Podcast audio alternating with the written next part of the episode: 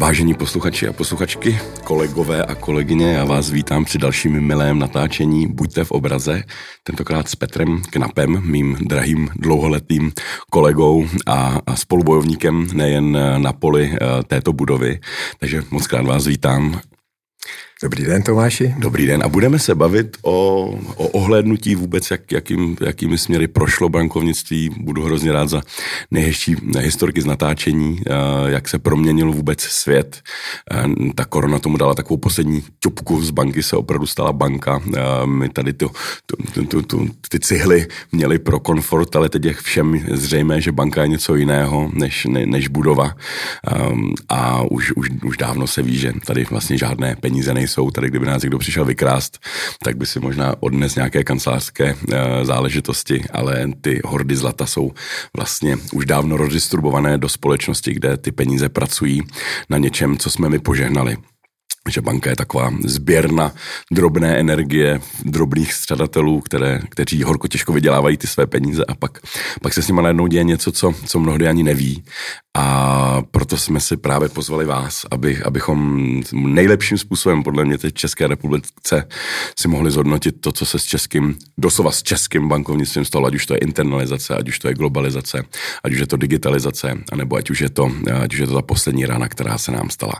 Takže tak tímto bychom začali a pak bychom se v posledních eh, minutách ideálně zamysleli, jestli ten trend bude platit do budoucna. Můžeme si tady zahrát trošku na, na proroky, jakým způsobem se bude morfovat eh, bankovnictví a s ním celá společnost do budoucna.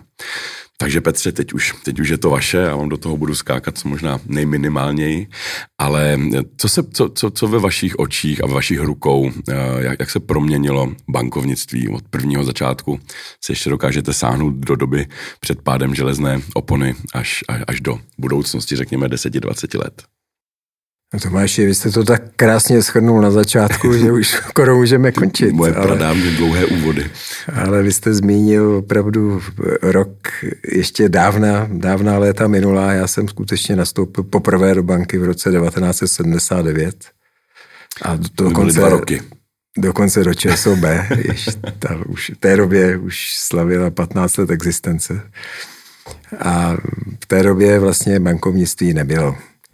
ČSOB byla jediná vlastně naše spojnice se světem, díky tomu, že přes ČSOB procházely veškeré platby, veškerý zahraniční obchod. ČSOB byla monopolem, monopolní bankou pro zahraniční obchod. A měli jsme tady jeden útvar, který já jsem miloval, ale nikdy v něm bohužel nepracoval, dealing. dealing. A to byli jediní skuteční bankéři, kteří, kteří tady byli a ti opravdu obchodovali. Ty obchodovali na finančních trzích, ti byli součástí bankovního světa. Všechno ostatní byla centrálně řízená, plánovaná ekonomika. Úvěry se plánovaly, se nedělaly žádné úvěrové analýzy.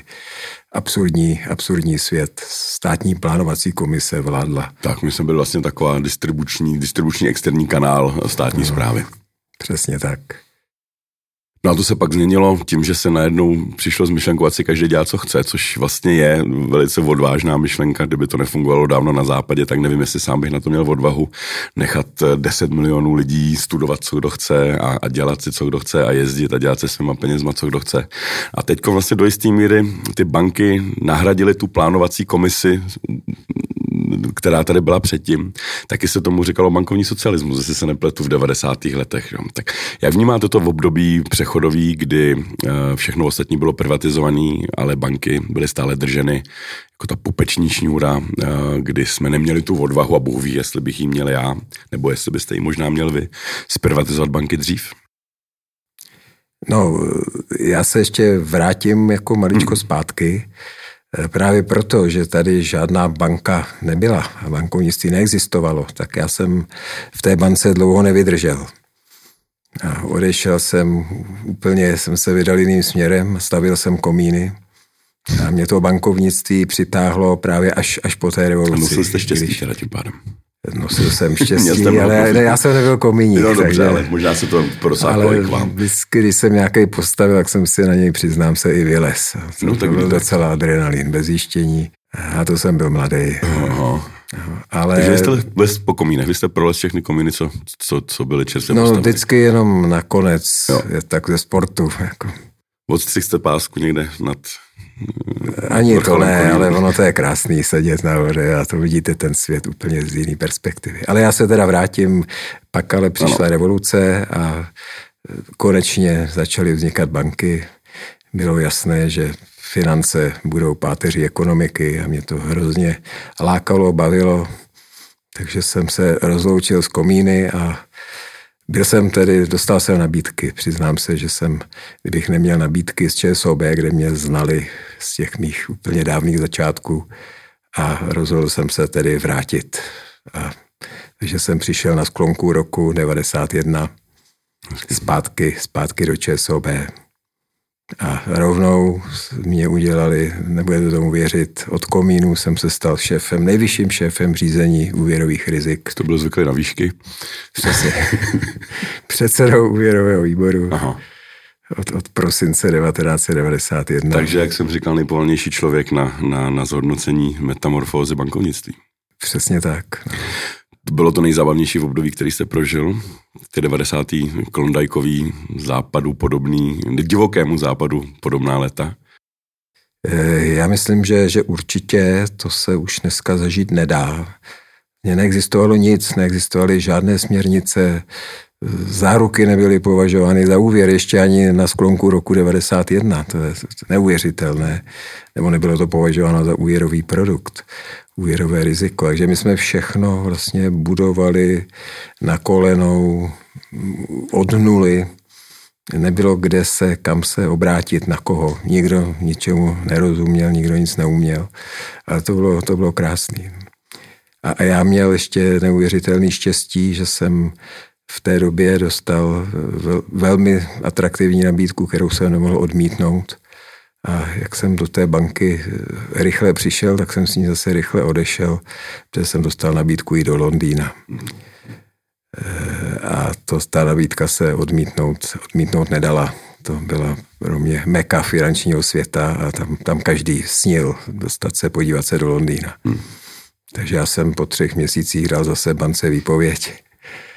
A, a tehdy mě ta banka neuvěřitelně překvapila, že mi řekla, Petře, běžte si do Londýna, to je úžasná nabídka, to víme, že se nedá odmítnout, ale jestli vám to nebude vadit, my vás tady dál povedeme jako svého zaměstnance a budeme vám platit plat, jako byste tady byl. A, a vy si to třeba někdy si na to vzpomenete, rozmyslíte a zase se nám vrátíte. E, jako něco prostě absolutně neuvěřitelného. Tak já jsem do toho Londýna odjel, Nevadilo mi, že mi tady chodili peníze na účet, ale tak se mi ta banka dostala do srdce a zavázala si mě vlastně, že jsem se rozhodl, že když takhle se ke mně postavili, že je nemůžu zklamat. A, takže jsem si to tam v tom Londýně zkrátil Strávil jsem tam jen necelý půl rok a, a vrátil jsem Takže se. Takže se to pochopil, tak jste se vrátil na zpátek. Ale měl jsem jedinečnou příležitost tam prostě poznat věci, které bychom tady lovili léta. Co s tou dřívější privatizací bank? E, ta privatizace u nás, to víte, že jsme v celé střední východní Evropě jsme byli jedni z úplně posledních a to si myslím, že byla jedna z největších chyb tehdejších vlád. A to je spojeno s tím pojmem bankovní socialismus, na který jste se ptal. Oni věřili, že když budou mít ty banky více pod kontrolou, eh, že tedy tím budou mít i více pod kontrolou celou transformaci a její financování ale eh, bohužel ty banky dělaly takové chyby a stálo to takových peněz. Odhaduje se, že celá transformace bankovního sektoru stála 500 miliard korun. A byly to ztráty, nejenom IPB je samozřejmě nej, nejznámější případ, ale i komerční banka, eh, Česká spořitelna, byly to částky 70-80 miliard, které tam také zmizely bez jedné díře a, a navíc pak byl celý problém malých bank. Česká národní banka velmi nezodpovědně začala v polovině 90. let podstatě bez jakýchkoliv požadavků a, a nároků s velmi nízkým kapitálem rozdávat licence. Jsme protože říkali banky. Ano, ano, to jste říkali velmi správně. A jak říkám, celkový účet byl 500 miliard. Vzpomínám si, že jsme to tenkrát jako studenti hodnotili, že mělo dojít privatizaci podniků za pomocí peněz a mm, nakonec to dopadlo tak, že došlo k privatizaci peněz za pomocí podniků. a e, nějakým způsobem se z toho vyhrabali. Ale pojďme se teda zase do dalšího velkého milníku a to je, to je celé, celá IPB jakožto symbol uh, těch devadesátek našich. To jste si musel taky podle mě celkem zajímavým způsobem bezprecedentně užít, to už se taky nebude opakovat. Doufejme. Tak ono to je spojené vlastně s celou, s celou tou privatizací a e, tady neměli e, lidé peníze, takže museli si na tu privatizaci někde, někde půjčit, kde jinde než, než u bank. Eh, zatím byla ta idea toho bankovního socialismu a ponechání těch bank co nejdéle v těch státních Takže ještě tam máme teda milník IPB, pak eh, řekněme vstup do Evropské unie, jestli se tam dělo něco dramatického. No a pak, eh, pak v tom je finanční krize, to je asi další milník, 28, 29, i když České republiky se to úplně primárně nedotklo, ta finanční krize, až potom ta hospodářská, což je taky vlastně zajímavý a, a velký, vel, velká odměna nebo odznak pro, pro české bankovnictví, byť bylo tak mladé, tak nepotřebovalo uh, vlastně žádnou dotaci uh, od státu, na rozdíl od snad všech ostatních zemí, kromě Kanady, uh, zemí OECD, takže to je taky vlastně celkem dobrý vyznamenání. Jak vzpomínáte na tuhle dobu? Ale já jsem vám vlastně ještě z toho téma IPB trochu utekl, no. ale to IPB to měla ta transakce eh, enormně pozitivní vliv právě na tu etiku podnikání, na to ozdravení bankovního sektoru, eh, protože současně s tím probíhala vlastně i privatizace komerční banky a české spořitelny. Takže i ti zahraniční akcionáři sem vnesli právě tu corporate governance a to byla dramatická změna. To byl konec bankovního socialismu, konec klondajku a začátek normálního standardního bankovního podnikání. A díky těm vlastně průšvihům, které tady byly, tomu 500 miliardovému Eh, dluhu, který tady byl vytvořen a museli jsme ho nést my daňoví poplatníci, tak na druhou stranu potom ty banky byly ozdraveny tímto procesem, jak ta IPB, tak komerční banka spořitelná tou privatizací a byly velmi zdravé, velmi čisté. Takže když potom přišla krize 2008, 2009, jednak byly dobře řízeny těmi svými zahraničními vlastníky a jednak díky tomu Eh, jsme dokázali projít tou krizí prakticky bez jakékoliv větší, větší nehody. My, my všichni, na rozdíl od našich matek, které, jak víte, měly, měly velké problémy a neexistuje tady banka, jejíž matka by nemohla, nepotřebovala v té době žádat a dostat eh, veřejnou podporu Jaký to byl pocit nebýt po dlouhý době ten, ten zlobivý klub, na který se skládá západ a poučuje ho, kdy se tam ta, mm, to kivadlo trošku změnilo, že my najednou jsme tady nakonec s tím naším prvobytně pospolným bankovnictvím, jak se na nás mnozí západní kolegové dívali, tak uh, chtěl jsem se vás zeptat, kdy jste spal nejmín, v jakém období jste měl nejvíc adrenalinu a uh, v který období jste se jako bankéř vlastně užíval nejvíc? Tak eh, nejméně jsem spal rozhodně v době IPB transakce. Jo. Tam, jak víte, nebo možná nevíte, ale někteří to ví, tak to jednání vlastně probíhalo téměř kontinuálně eh, od pátka eh, pozdních večerních hodin. V sobotu jsme ještě šli spát, teda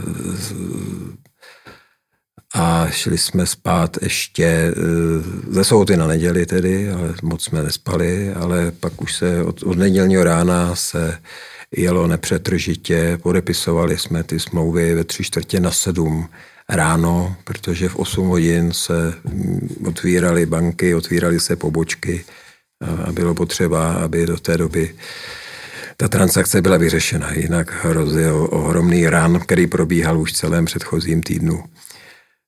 Takže to jsem spal nejméně a potom ale se nedalo spát ještě mnoho dnů, týdnů, týdnů potom. To jsme eh, tady často spali, spíš jsme usínali už ve tři, ve čtyři ráno v křeslech, v pracovnách a pak si pamatuju, dlouho jsem vždycky jezdil posledním metrem domů z Můstku, které vím, že jezdilo v té době, teďka covid nám to změnil, ale až do té doby jezdilo furt stejně 018 v Můstku směr Davice. Tak, tak to byla moje naprosto standardní jako trasa. Jinou jsem, jiné metro jsem ani neznal. Tak to je hezký, že v tak exponované době, kdy se rozhodl o miliardách, tak vy jste jezdil domů hromadnou dopravou. A to je příjemné slyšet. Nevedste si náhodou deník v tu dobu? To je škoda. To by bylo, to by bylo celkem zábavné čtení, myslím, pro nás, pro všechny. No, dobře, no tak... ale pak ta krize 8, no. 28, 29, jak jsem říkal, tak ten byl tak vyčištěný, ten český bankovní sektor a navíc jsme ty transakce, které pokládali ty naše, naše banky, tak jsme naštěstí my ani dělat teoreticky ani nemohli. Navíc jsme tady měli jo, českou korunu stále máme, eh, takže tyhle ty transakce spíš skutečně příslušely těm matkám. A ani ta krize, že jo, která byla s tím spojená nemovitostního trhu, víte, že někde to bylo velmi Irsko, Španělsko, v západní Evropě nejvíce, tak i ta se České republice vyhnula, byť ceny nemovitostí tady začaly klesat a, a klesaly, ale nebylo to nic, nebylo to nic dramatického. Takže opravdu české banky vyšly, vyšly zcela bez šrámů a, a možná to bylo paradoxně pro nás to vlastně nejlepší období, protože ty matky se musely soustředit na své problémy a na nás jim vůbec nezbyl čas. Hmm. Takže já jsem se cítil nejsvobodnější v roce 2008, 9, kdy tedy, no, spíš teda 9, 9, 10, kdy skutečně se řešily ta státní pomoc Belgii a všechny ty následky, protože potom ty státy vlastně výměnou za to, že poskytli těm bankám pomoc, ale vymínili určitá rozhodovací práva, že ty banky byly okleštěny ve svém rozhodování, určitá rozhodování museli mít schválena těmi státními, řeknu, kvazi akcionáři, eh, ale na nás v té době neměli vůbec čas. No a když se teda teď podíváme do budoucnosti, protože nás, nás tlačí čas, tak eh, jak z tady toho vzácného a jedinečného eh, zorného úhlu vnímáte, že bankovnictví čím si prochází teď a jak to bude vypadat za, za 10-20 let? To bankovnictví se, se mění, mění se velmi rychle. Začíná mít stále... celospolečenskou roli, o který jsme nevěděli, že to tady Začíná. máme do jisté míry vlastně kormidlovat i my ten směr národního hospodářství. Ale to mělo vždycky. No. Hmm. To, to mělo i v té privatizaci, akorát jí nehrálo úplně někdy tak. ve všech obdobích, no. nebo všechny banky tím, tím správným tím správným směrem, ale eh, dneska eh, já se Tomáši pamatuju, když jsme diskutovali, jako jak, jak, jakým tempem budou ubývat kamenné pobočky, čili vlastně začínal, začínal internet, začínal internetové bankovnictví.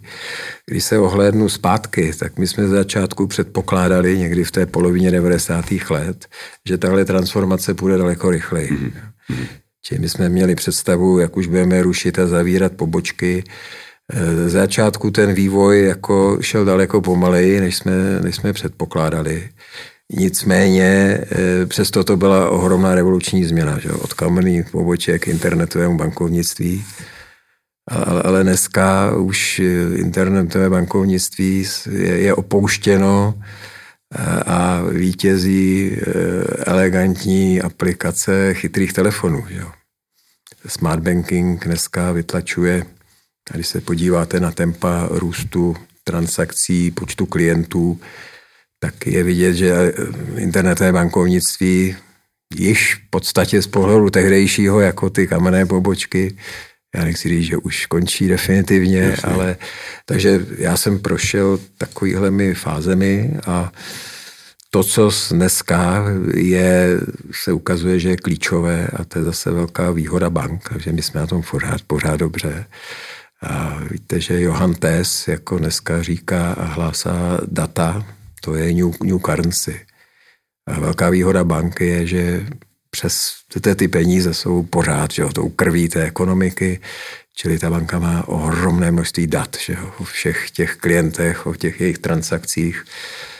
A, a schopnost analyzovat e, tato data se stává naprosto klíčová a, a na jejich základě mít potom schopnost šít klientům nabídku služby, služby na míru.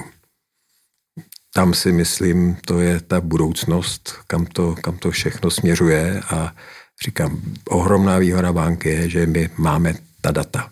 Samozřejmě nejsou to jenom banky, jsou veliké technologické společnosti, mnoho, víte, jaké mají dneska banky, všechny konkurenty veliké konkurenty, ale, ale pořád mají tuhle tu svoji ohromnou výhodu, že ta data o těch svých klientech mají a dokáží s nimi šikovně pracovat, tak eh, tam si myslím, že to je ten, ten klíč k té, k té budoucnosti. A tu společenskou zodpovědnost, kterou jste cítili v 90. letech eh, na úkor vlastního zisku, tak eh, v jaký v podobě to pominulo, to, to, to riziko už předpokládám už dávno vygumováno, ale v jakém smyslu cítíte společenskou odpovědnost bank dnes? Co je to etické, co, co, co, o čem vy přemýšlíte, když máte večer, já nevím, u sklenky vína, zavřené oči a říkáte si, jak by to bankovnictví, jak může vypadat a jak musí vypadat, nebo jak by mělo vypadat. Ty banky mají jednu zase ohromnou moc, že vy jste to říkal, že tady nás nevyloupí, my tady žádné peníze nemáme. Že? Ale, ale my, my spravujeme peníze našich klientů a my ty peníze redistribujeme a a to, jak je redistribujeme, je naše rozhodnutí. V tom mají se samozřejmě regulace a tak dále, nemůžeme. A, a, a ty banky v rámci společenské odpovědnosti si ta pravidla sami pro sebe zužují, stanovují, takže víte, že už dlouho v naší skupině absolutní tabu je financování zbraní, že jo, e, terorismu, prostě to už je také projev společenské odpovědnosti bank. Že jo? A tím novým prvkem teďka se stává e, téma udržitelnosti, e, klimatických změn, uhlíkové stopy. Tady banky patří e, k nejaktivnějším a vlastně podporují všechny a, a dobrovolně, že jo? Dobrovolně se jsou to desítky, v podstatě se dneska dá říct, že strhl, ten proud strhnul všechny. Že jo? Dneska, když se podíváte výroční zpráva každé no. banky, tak všechno, udržitelnost, udržitelnost. A digitalizace a udržitelnost. Ale je to pravda, že ale... před 20 let to byl vtip, to byly pár ekoteroristů, co se věšeli někde zavedli by. A dneska je to z toho díky bohu opravdu velký biznisový, politický, ale i, i osobní téma, co se týče no, konduktu života. Ale je v tom velká síla, protože ty banky rozhodují, komu ty peníze tím úvěrem poskytnou a na jaký projekt a, a komu ne. Že jo? A pokud se jsou schopni chovat takhle zodpovědně, tak prostě ve skutečnosti my máme větší vliv a sílu, než mají všichni politikové. A ta role je, je ohromná těch bank. Jsem rád, že tu subsidiaritu z odpovědnosti, že se o to stará ten nejnižší možný level, což je v tomhle případě bankovnictví, pak znamená, že se to nebude muset pomocí zákona a vynucovacích prostředků starat stát. Tak jo, Petře, já vám moc děkuji. Během 20 eh, plus minut jsme si prolítli od, eh, od komunismu přes eh, bankovní socialismus a kamenné banky a finanční krizi, kdy Česká republika a konkrétně ČSOB proplula celkem bez ztráty mnoha kytiček a dokonce jsme ochutnali i trošičku budoucnosti, tak jak vidí Petr Knap. Petře, moc krát vám děkuji a přeju vše dobré do té budoucnosti, kterou spolu s váma tvoříme. Tomáši, já vám také děkuji a přeju vám, ať vám vydrží váš optimismus a nadhled, který v nás inspirujete nás. Každé bankéře. ráno dvě hodiny to trénu. děkuji moc. Díky.